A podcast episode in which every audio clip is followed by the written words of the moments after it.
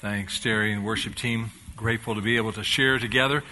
I hope some of you had power before you got here this morning, um, or some of you had relatives in town where you could go get cleaned up before you came. Make sure you're there. We're grateful for you being here. Uh, Kathy and I were able to get over from Raleigh this morning without any real trouble. So pray for us as we go back tonight after the four o'clock service that God would keep us safe and uh, all of us on track for the ministry God's given us.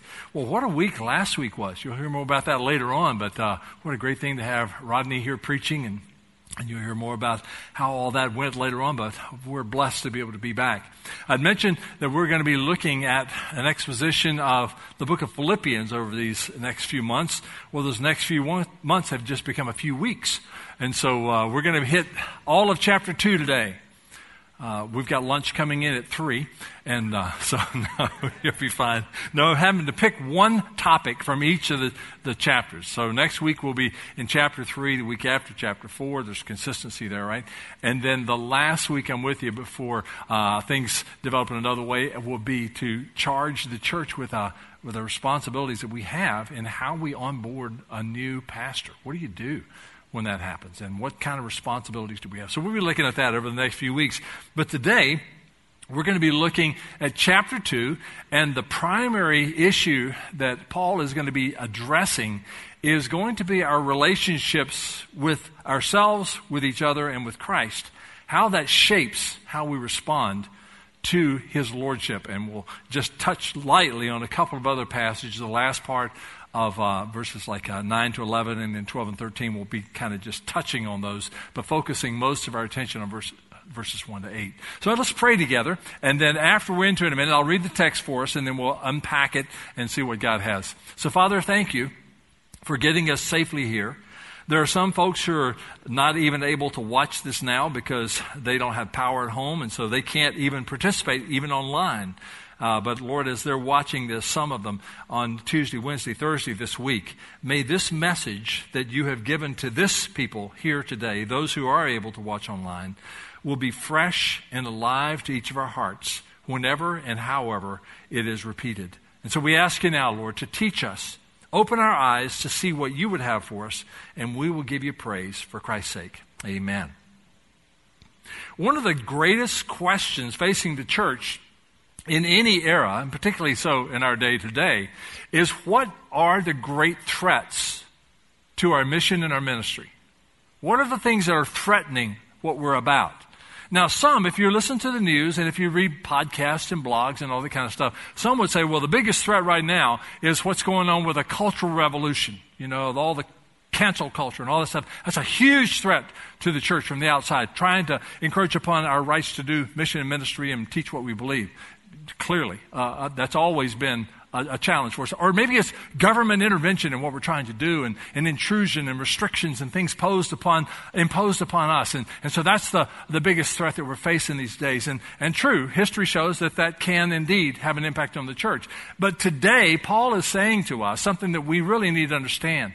The greatest threat to the mission and ministry of the church has not now or ever been an outside threat primarily. Doesn't mean that they're not there. They are clearly there. But the primary threat is internal. It's what we do to and with ourselves that creates the problem. You ask the world outside, why, why don't you listen to our message? Why, why won't you hear what we have to say? Well, when you start practicing it, we'll start listening. Well, that's insulting. It's accurate, but it's insulting. We don't want to hear that. And so we want to be able to figure out what Paul are you saying? This is a, a letter written to a church that is filled with joy. And yet in verse 3, he's saying, listen, mean, excuse me, verse 2, he says, well, you got to make my joy complete. Let's not just get part way into it. Let's look at how we can do this completely. And he says the basis of that is going to be how we deal with relationships in the body of Christ. How we process our own expectations.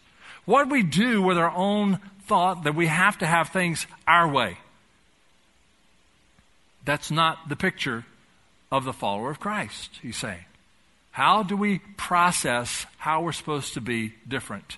And how can we give force to our message to the world if we're not any different than they are? So, what, what, does it look like? How are we supposed to process this, this information that he's given us? He said, now, now here's what's going to take place. We're, we're going to find that, that our old nature is constantly at war with the old nature in the other person. Because if I am looking to control my own life and you're looking to control your life, our interests are in conflict. I want what I want, you want what you want, somebody's going to have to give. And nobody wants to give. That's a part of our nature. We had dinner last night with our youngest son and his wife, and uh, they've got a seven year old son and a one year old daughter. Nobody taught her how to be selfish. She just knows. She just knows. I'm hungry, I'm going to cry. I'm wet, I'm going to cry. I'm sleepy, I'm going to cry. I don't want to go to bed, I'm going to cry. You know, nobody had to teach her that. And when she gets a little older, and then they say, No, honey, do not put your fingers into the electrical outlet.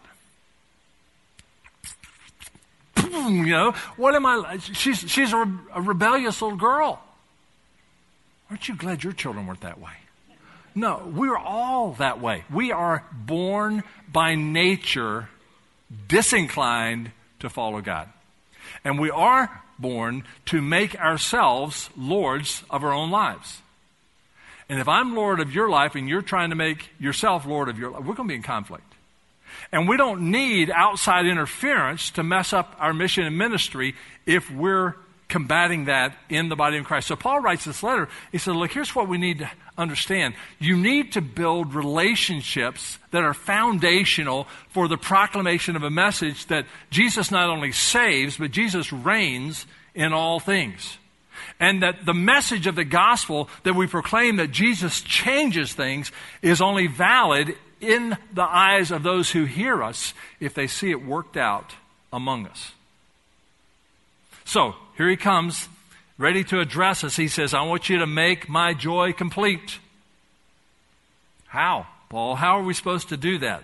Well, let's read the text, verses 1 to 8, Philippians chapter 2, and Paul outlines how this is supposed to work. And here's what he's saying about the nature of how we relate to ourselves, to each other, and to the Lord. Back when I was a little kid, my mom used to teach us a song. She says, We live our lives, Jesus and others and you. What a wonderful way to spell joy. Jesus and others and you. And that's what Paul's saying here. If we get our relationship with Jesus figured out and we know how we treat others, then we will know how to respond to ourselves in a godly way. And this passage tells us a simple way to look at it that you need to humble yourselves. You need to take the low place. And let's hear what he says. If therefore there is any encouragement in Christ, if there is any consolation of love, if there's any fellowship of the Spirit, if any affection and compassion, make my joy complete. How? By being of the same mind, maintaining the same love, united in spirit, intent on one purpose. Do nothing from selfishness or empty conceit, but with humility of mind, let each of you regard one another as more important than himself. Do not merely look out for your own personal interest, but for the interests of others.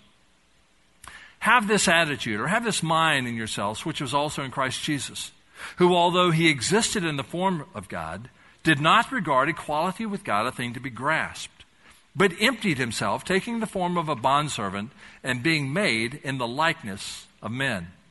And being found in appearance as a man, he humbled himself by becoming obedient to the point of death even death on a cross. This cross is what makes the difference. The passage we just read together in Ephesians uh, chapter 2 that, that Terry led us through, we have this understanding that, that we have been crucified with Christ. We have been made alive together with Him. Our sin is no longer counted against us.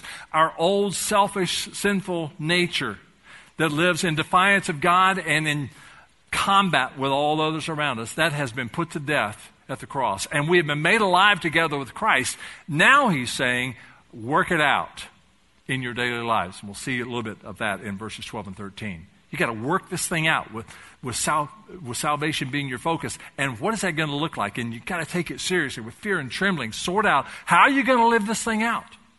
So he begins this verses 1 to 8 by telling us here's the issue. Our joy can never be complete until we are living together in the fullness of our salvation, together as one body, exalting one head, the Lord Jesus. I'm not the head. The pastor is not the head. The chairman of the deacons is not the head. The vote of the church is not the head. There's one head. It's Jesus.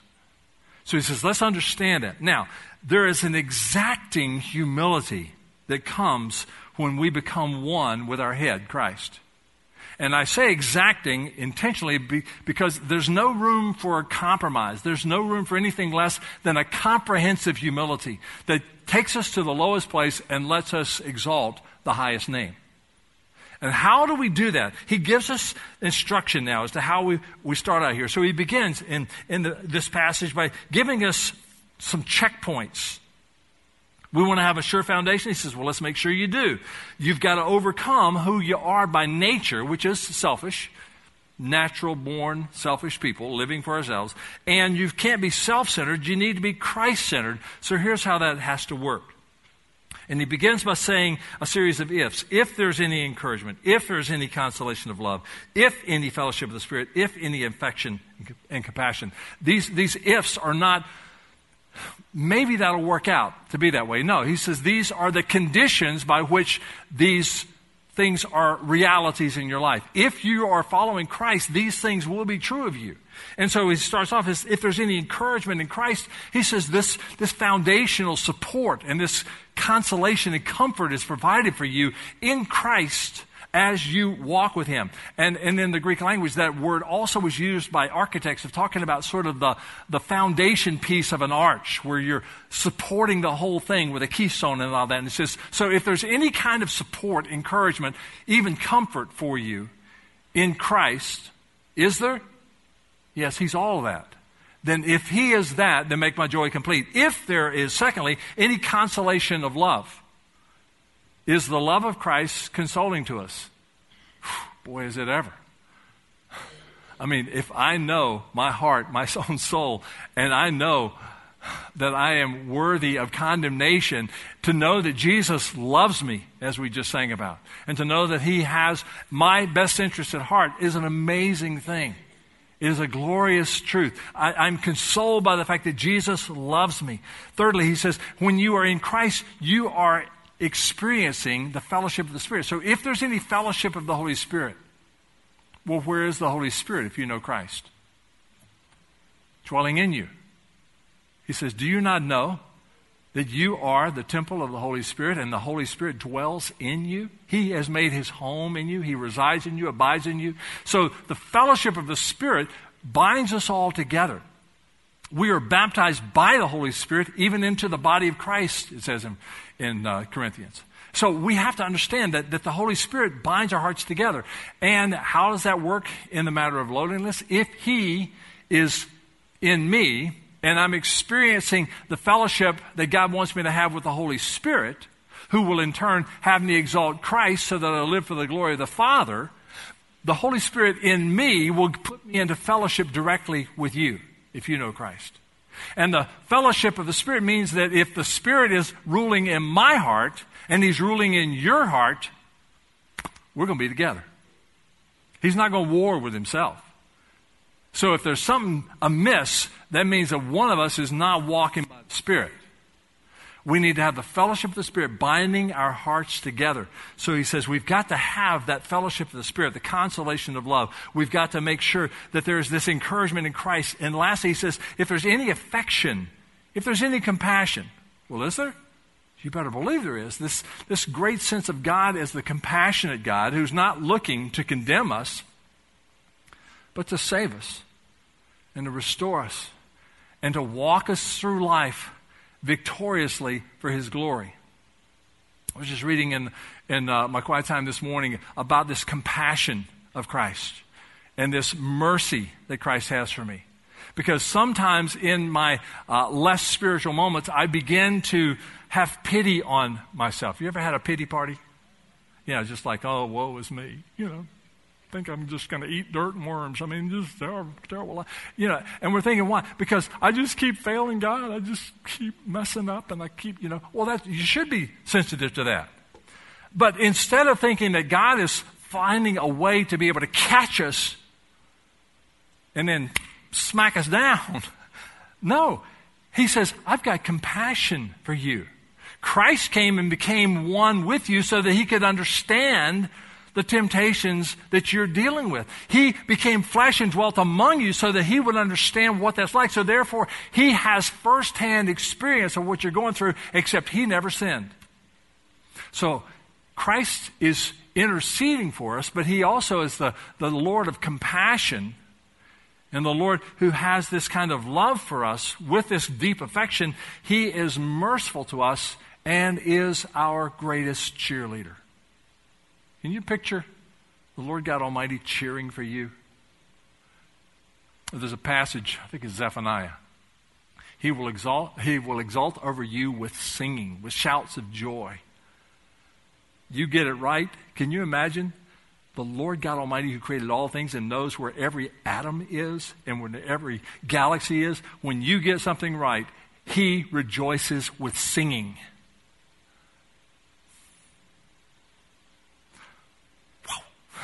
That's not a normal thought that we have. We have to, we have to absorb that. And so, so Paul's saying, look, if you are going to have a foundation for being able to do what I'm going to tell you that you need to do, the starting point is to recognize if there is indeed this encouragement, if there is indeed this consolation of love, the fellowship of the Spirit, and if there's any of this affection and compassion that Christ has for you, yea and amen to all of those things, he said, you have a sure foundation for being able to do what I'm calling you to do. Because what I'm calling you to do is contrary to what your natural instincts are. And then verses 3 and 4, he begins to explain to us here are some of the things that are going to challenge you and make you think this is not possible. He says these are the challenges to the joyful fellowship that I'm encouraging you to pursue. Even though those other things are true, verse 1, here's what challenges you, and here's what's going to get in the way. He says, You have some issues that you're going to have to resolve. And if you expend all your energy challenging the premises and living out a different way, he says you're never going to experience what it's like to have your joy made full. You're never going to find that out. And so, one of the problems in the body of Christ that we struggle with is that there are divisions in the house. Can I get an amen somewhere? Uh, there are divisions in the house. And I'm, I'm not talking about just in this place, the intramural ones inside these walls, we're not so sure about the church down the street. We're not so sure about that bunch over there. And we're pretty clear that those folks ain't got a clue. And it's right now just us. And we're not sure about some of you. you know? And we're going to get to heaven and he's going like, how in the world did they get here? You know? And, and the Lord's going like, listen, you got to understand something. There is a party spirit that emerges in, in this whole process. He says, do nothing, first in verse 3, from selfishness. we know what selfishness is. we, get, we get that when we understand it, but that's really not the best translation of this word. The best translation of the word is factiousness, party spirit, cliquishness, my posse. this is my bunch. And this is who I identify with. And if you step across the line with your big toe, you're going to be out of my party too. so let's all agree to watchdog each other and keep our party spirit intact. Do you think this happens in the body of Christ? Well, it was happening enough in Philippi that later on in chapter 4, when he says, Look, you got a problem with these, uh, these two ladies named Euodia and Syntyche uh, you got you got to get those girls on the same page. you got to urge them to live in harmony with the Lord. Well, why would he say that if they were already in harmony? No. Uh, he could look in any congregation and say, you know, why is it these people go in this door and they go out that door because they don't want to have to run into so and so because they don't like them? I love you in the name of Jesus. It In my flesh, I can't stand you. you know, I love everybody, but I can't stand that person. no. He said, a party spirit is evident in, in, Corinth, where he says, Look, I've heard from Chloe's people that there are divisions among you, and I believe it. He says, You can't be made complete with the same mind and the same judgment, when there are divisions among you, that party spirit, he said, that's not going to work. He says, I've been informed concerning you, my brethren, by Chloe's people, that, that there are quarrels among you. Now, I mean this, that each one of you is saying, well, I'm of Paul. Well, I'm of Apollos. Well, I'm, I'm of Cephas. And then the really self-righteous ones, well, I am of Christ, you know. Oh, well, good for y'all. That's not what I'm looking for, he says. You are all one body in Christ. Well, I came to Christ at the Billy Graham crusade. Good for you. Well, I came to Christ at a Navigator Bible study when I was in the military. Well, good, good for you. Well, I came to Christ at Vacation Bible School when I was seven. Good for you. And all of, well, my experience was just a little bit better than yours. No. God used different means of bringing us all together. Well, I studied in this group and I studied in that group. Well, I'm in such and such a Sunday school class. Well, I went to this community Bible study or BSF or whatever. I, you know, I did. And so therefore we're just a little bit above everybody else. He says, stop it.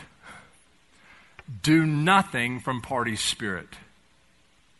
Don't do that. Stop it. Do nothing from selfishness. Secondly, do nothing from empty conceit. Now, that's when it gets down to personal selfishness. That, that word translates best as empty pride. Everybody's got a little pride. He said, but there's an emptiness in this pride. Uh, as another translation, it's groundless self esteem we, you know, we want to build the self-esteem into one another, and you got to, you know, build each other up in your self-esteem. Uh, well, actually, the scripture says you got to die to that old selfishness that we sometimes call self-esteem. And that groundless self-esteem that says, I am somebody, when Christ says you have become nothing and a nobody, so that in Christ you can become everything. He says, so no, we've got to not do anything out of personal selfishness. Now, when we have a desire to defend and exalt self and a desire and a defense of exalting party, so what happens when either of those is challenged is that, well, prideful stubbornness kicks in. We dig in our heels and we don't want to hear the truth. Don't confuse me with the facts. My mind is made up. right? So we don't want to hear anybody that has anything different to say. A couple of summers ago, Kathy and I were, were having dinner with some friends, and, and, uh, and, and the wife said, Hey, have you heard about what's going on with such and such a ministry? And I said, Well, no, I hadn't heard that at all. I mean, I know the people in that ministry, and as a matter of fact, they're doing great. Oh, listen, I've heard they've gone liberal. I'm pretty conservative, and they're to the right of where I am. I don't know what you think about me if you think they're liberal. We said, Well, I read this blog post about and I said, Oh, okay. You read the blog post. Now, let me ask you about the criteria for that blog post. If it's advocating for biblical principles and violating biblical principles while doing so, you might want to raise a red flag. And if you want to use a football analogy, you want to throw the flag on that one. That's just, that's illegal. That's a penalty. You can't say, well, I'm going to recognize that the end justifies whatever means I need to get there. No, it does not. And so Paul's saying, you've got to, you got to get rid of this stubborn pridefulness that says, I, I, I know what they're saying doesn't seem to line up in terms of the spirit, but what they're saying seems right. Well, they can't line up together, then you got a problem. Don't trust the source of somebody who's speaking in an ungodly manner. Be watchful. Find out the character of the one who's delivering the message as a part of the process of listening to what they're saying. So we did, I did some research and went back to him and said, no, listen, uh, I saw where that came from and I, I read the post and I went to the blog and, and they referred to some video. I watched the video. I mean, I went kind of into it because I'm thinking, what is she thinking? And, and I came back and said, here's, here's actually where that came from and why. And, and here's some other people that the same blogger is, is attacking. People you know and love. Well. You know, prideful stubbornness, uh, well, I've made up my mind. And they're liberal. And so we're not having anything to do with them anymore. Oh, and Paul says, stop it. Stop that.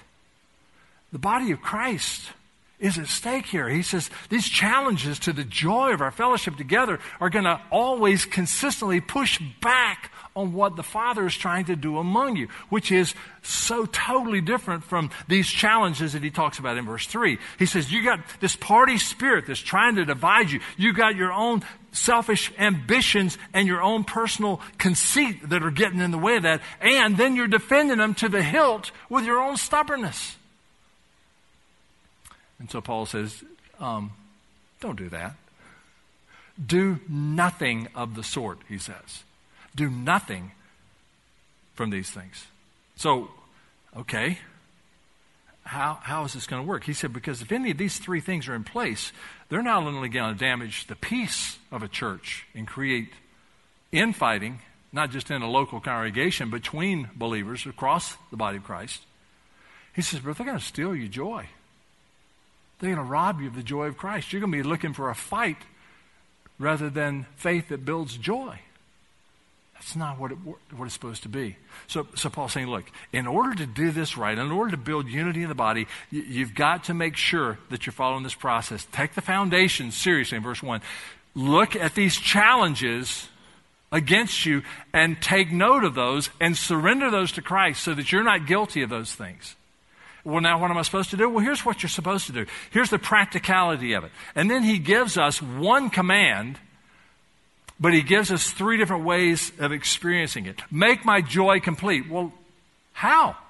He says simply, there's three different ways that I'm going to explain to you that you need to make the joy complete. One, be unified or come to oneness. Two, be lowly, that is, take the servant humble place. And three, make sure that you're helpful. Be helpful to one another. Spur one another on. Cheer for each other. Pray for each other. Encourage one another. Stand with each other. Help each other up when we fall down. Be helpful in this process. So let's unpack those. First of all, be unified. Make my joy complete by being, this is verse 2, of the same mind, maintaining same love, united in spirit, intent on one purpose. Where there is no unity, there is no joy. It's not going to happen. So he says, I want you to be of the same mind. I mean, we have to agree about everything? No. But you've got one mind, the mind of Christ, when you become a follower of Christ. So you submit all of your thoughts, take every one of them captive to obedience to Christ, and you'll be okay. Have one, maintain that one mind. That's what we're, we're called to do. Secondly, we're supposed to maintain the same love selfless, unconditional love that we have seen witnessed in Christ toward us. We've experienced His grace, therefore, we're grace givers. That's how we live our lives. We, we carry out that grace received, grace given, living in an environment of grace where you're not afraid to step out and do something that might be hard because you're afraid if you fail, somebody's going to chop you off at the knees. Christian being the only army that shoots its wounded when we fail? No, we want to be able to go out and, and know that we're, we're maintaining the same kind of love, that grace. He said, you, thirdly, you need to be united in spirit. You're thinking Christianly. You're thinking in a Christ like manner. You have the mind of Christ. You have the love of Christ controlling you, compelling you to live for Him. You're united in the Spirit where your hearts are drawn together, where the Spirit is not at war with Himself as you share life together in the unity of the Spirit. And then you're intent on one purpose. You are together not for you, but for the glory of God. It's not about me, it's about the God who has given Himself up for me, for the church, for the glory of His name. And so I want to be intent on that one purpose that draws us together. That's what he's calling us to do.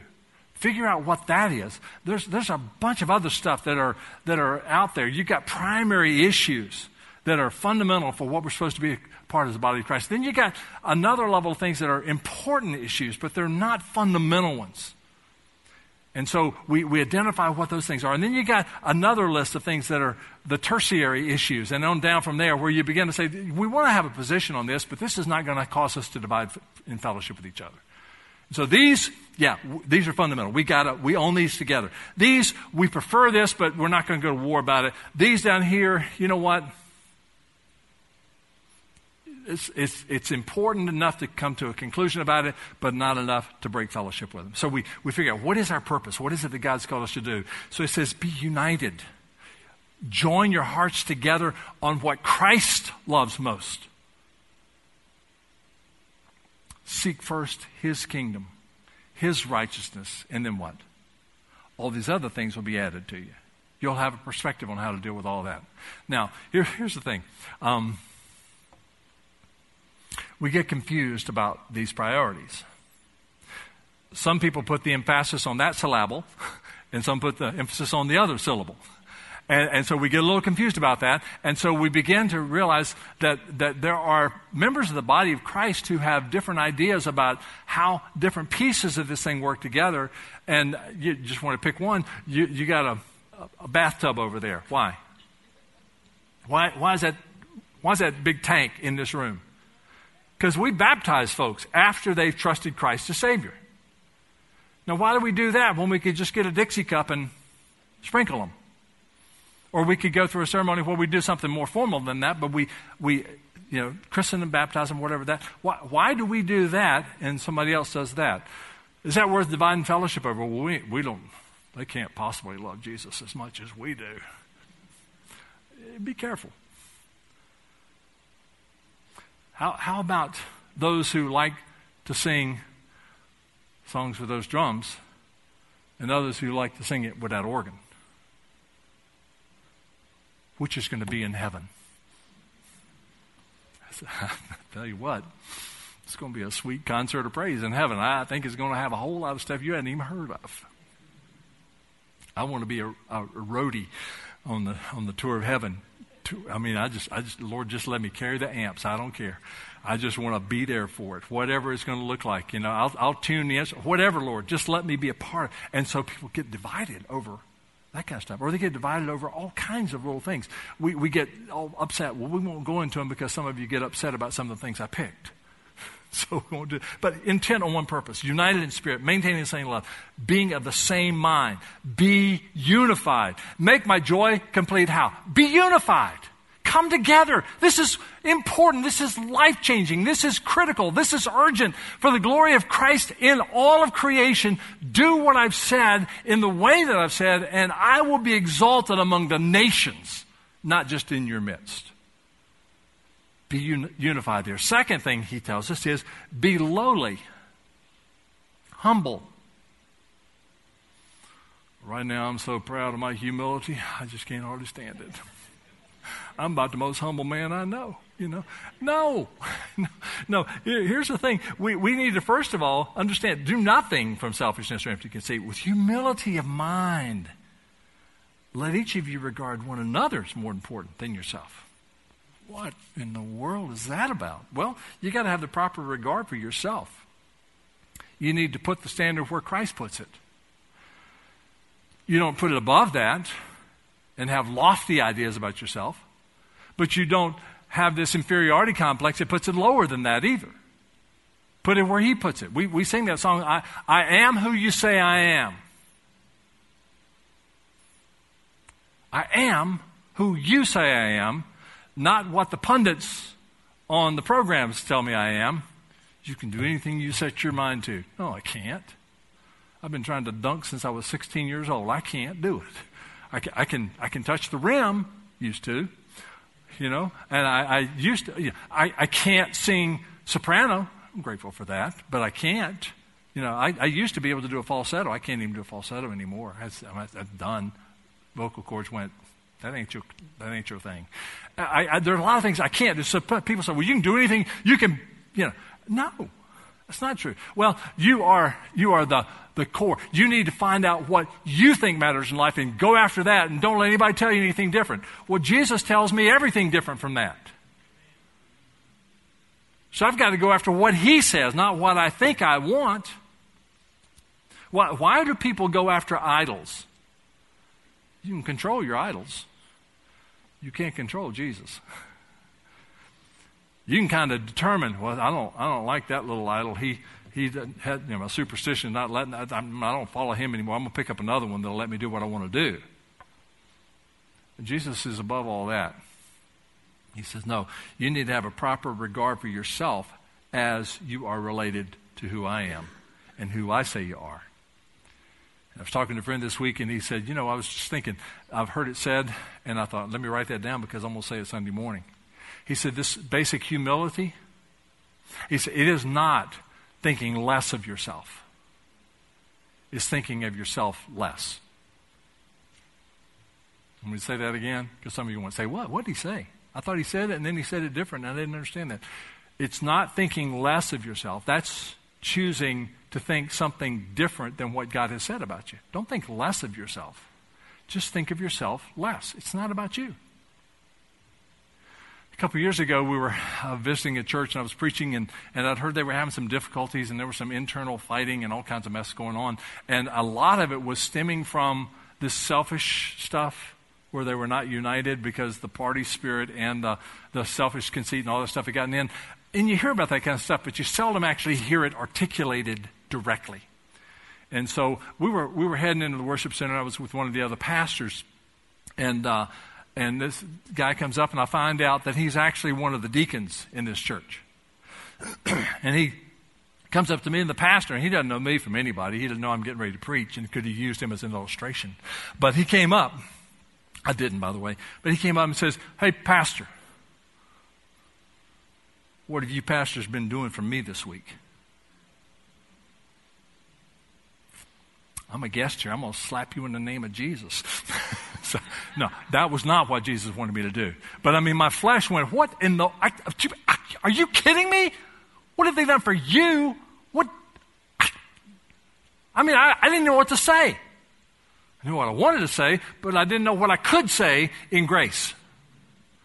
It's not about you, Jack.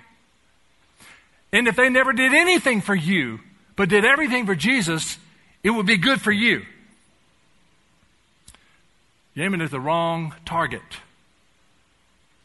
And churches that try to meet the needs of their people and forget about being true to the calling in Christ are doomed to failure. We just want to meet the needs of our people. You call Christ Lord and do what He said, you'll meet the needs of the people.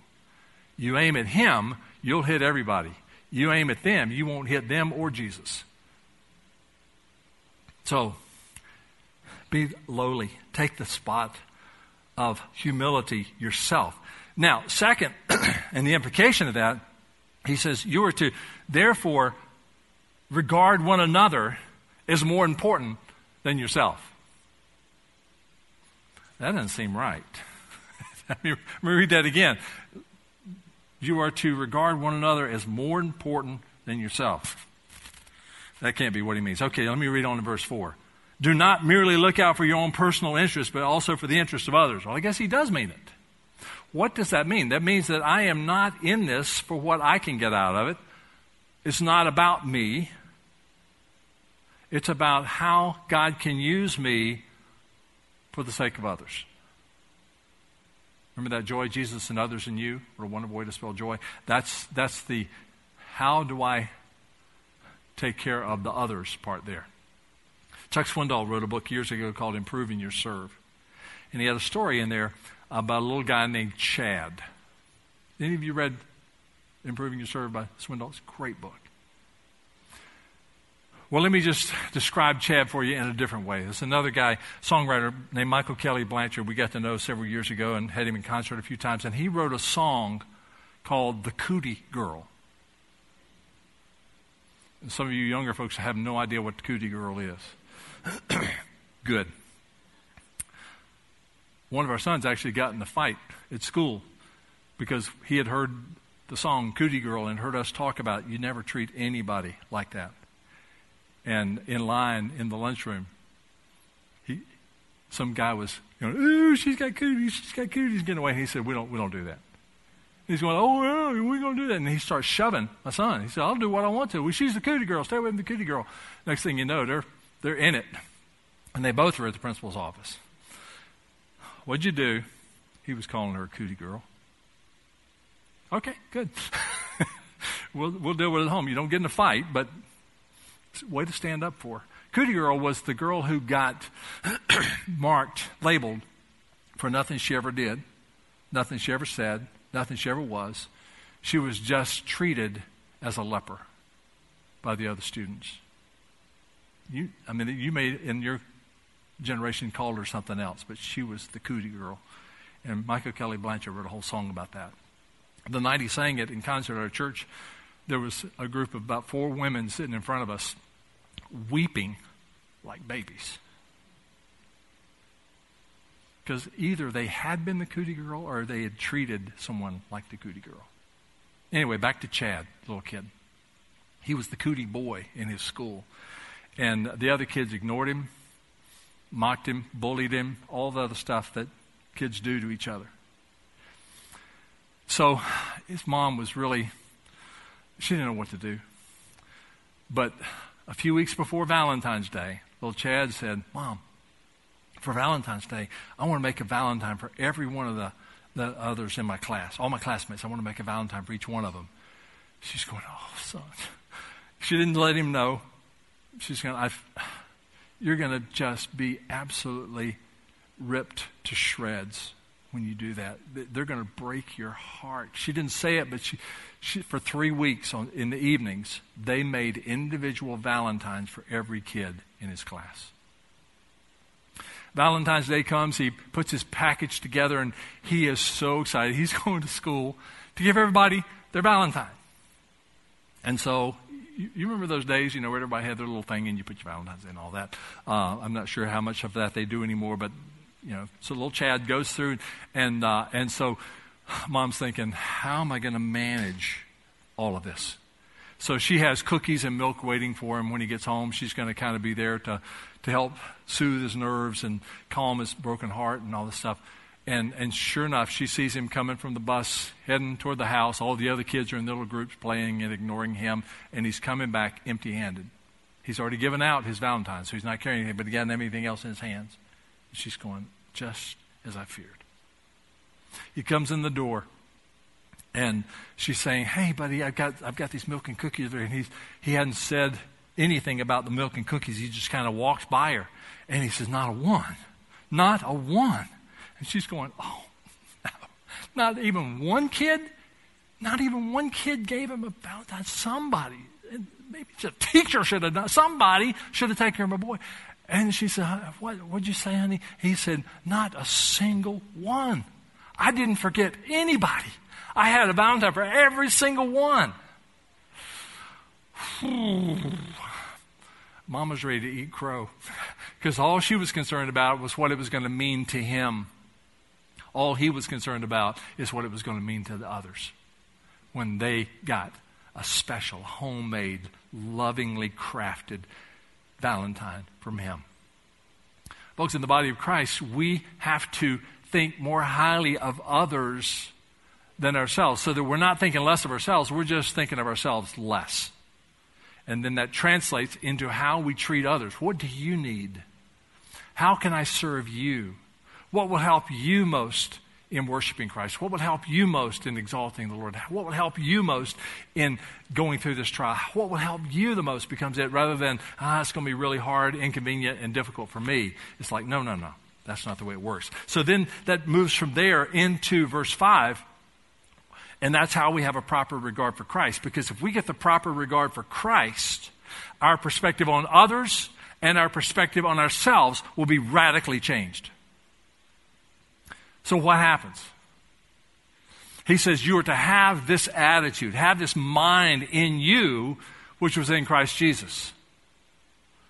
Okay, okay, okay. We understand that's important. He says, No, let me explain to you what was in the mind of Christ, who, although he existed in the form of God, he did not regard equality with God as a thing to be grasped. But he emptied himself, taking the form of a bondservant, of a slave, and being made in the likeness of men. And being found in appearance as a man, he humbled himself by becoming obedient to the point of death, even death on a cross. He took the lowest place who deserved the most exalted throne. And he took that and he says, Now, I want you to have this mind in you, which was also in Christ. I want you to have that attitude in you, which was also in Christ. Why? Because he says this is the way this is supposed to work. In order to have the exacting humility in you, which comes with becoming one with Christ, you've got to actually start with having the mind of Christ, verse 5. And then go back if there's any consolation of love. If there's, and you go through verses 2 to 4, I mean 1 to 4 again, and you begin to think, oh, I can do that. Now, what does this have to do with the next two sections of verses? Because if you have not learned the verses of 1 and following down to verse 8, you cannot possibly understand how verses 9, 10, and 11 are going to work. He says, why? Because Christ humbled himself that way. Therefore, God the Father, God highly exalted him. He took the low place, God exalted him. He bestowed on him the name which is above every name. That at the name of Jesus, every knee should bow, those who are on earth on heaven and under the earth, and that every tongue should confess that Jesus Christ is Lord to the glory of God the Father. If you have understood what it is to have the mind of Christ and have taken the low place, and if you have humbled yourself, then all of your thoughts are going to be, how can I join my voice in confessing with this joyous privilege that Jesus is glorious and it deserves all praise? And every knee will bow those who are now shaking their fists, defying him, will bow the knee and say, under compulsion, Jesus is Lord. I hate that he is. I live like he wasn't, but he is Lord. And you get the joyous privilege of being able to say, I have taken the low place so that I can see the highest position of the King of glory. He is Lord. And you worship him for all eternity in that way. And then you get to verses 12 to 13. And Paul, just in his own way, says, Now work it out. You're going to have to work that out in your life. I've told you what you're supposed to do, but by the power of the Spirit, here's what has to happen. My beloved, just as you have always obeyed, not just as in my presence only, but when I'm absent, I want you to work out your salvation Work out this idea that you're not yourself and you have been created for the glory of God and that you were to live for His praise. Humble yourself. Exalt Him with your lips, confessing that He is Lord over all things, and then live that way. And now, figure it out with fear and trembling how you're going to practically work it out in the daily affairs of your life. And you begin to think, well, I'm not capable of doing that. And he said, no, because it is God who is at work in you to both will and work it out for you so that your salvation impacts everything to the glory of the Father. Well, there's a whole lot more in chapter 2, but I think that's enough, don't you? We have hit the high marks. Lord, take us to our knees so that we can reach to the highest places. Take us to the lowliest spot so that we can see unhindered the highest exalted King of glory. And then may we worship him with our whole hearts, united with the integrity of Christ, being together in him, united, lowly, and with a heart that is ready to be helpful to one another. We've got to really figure out how we're going to walk through this with each other and be little chads on the way figuring out how we can do what needs to be done to make sure that everybody has an opportunity to bow before Him as a privilege, not as a mandated compulsion. May Jesus be Lord in this place. Let's pray. Father, do with us what must be done to create in us this kind of heart. That we will be committed to you to work it all out with fear and trembling recognizing how seriously you take these things. Not treating it as an afterthought, not having it as just sort of a sidebar, not seeing it as the uh, upper level versions of Christianity, but Father, seeing it as the basics of the faith, that we're to work it out with fear and trembling, paying careful attention to this exacting humility that belongs to those who know and love Jesus. We thank you for the privilege of being able to do that because you are the one willing and working it out in us through Christ and the power that He has to make us alive together with Him. We thank you for this in His name. Amen. Would you stand together with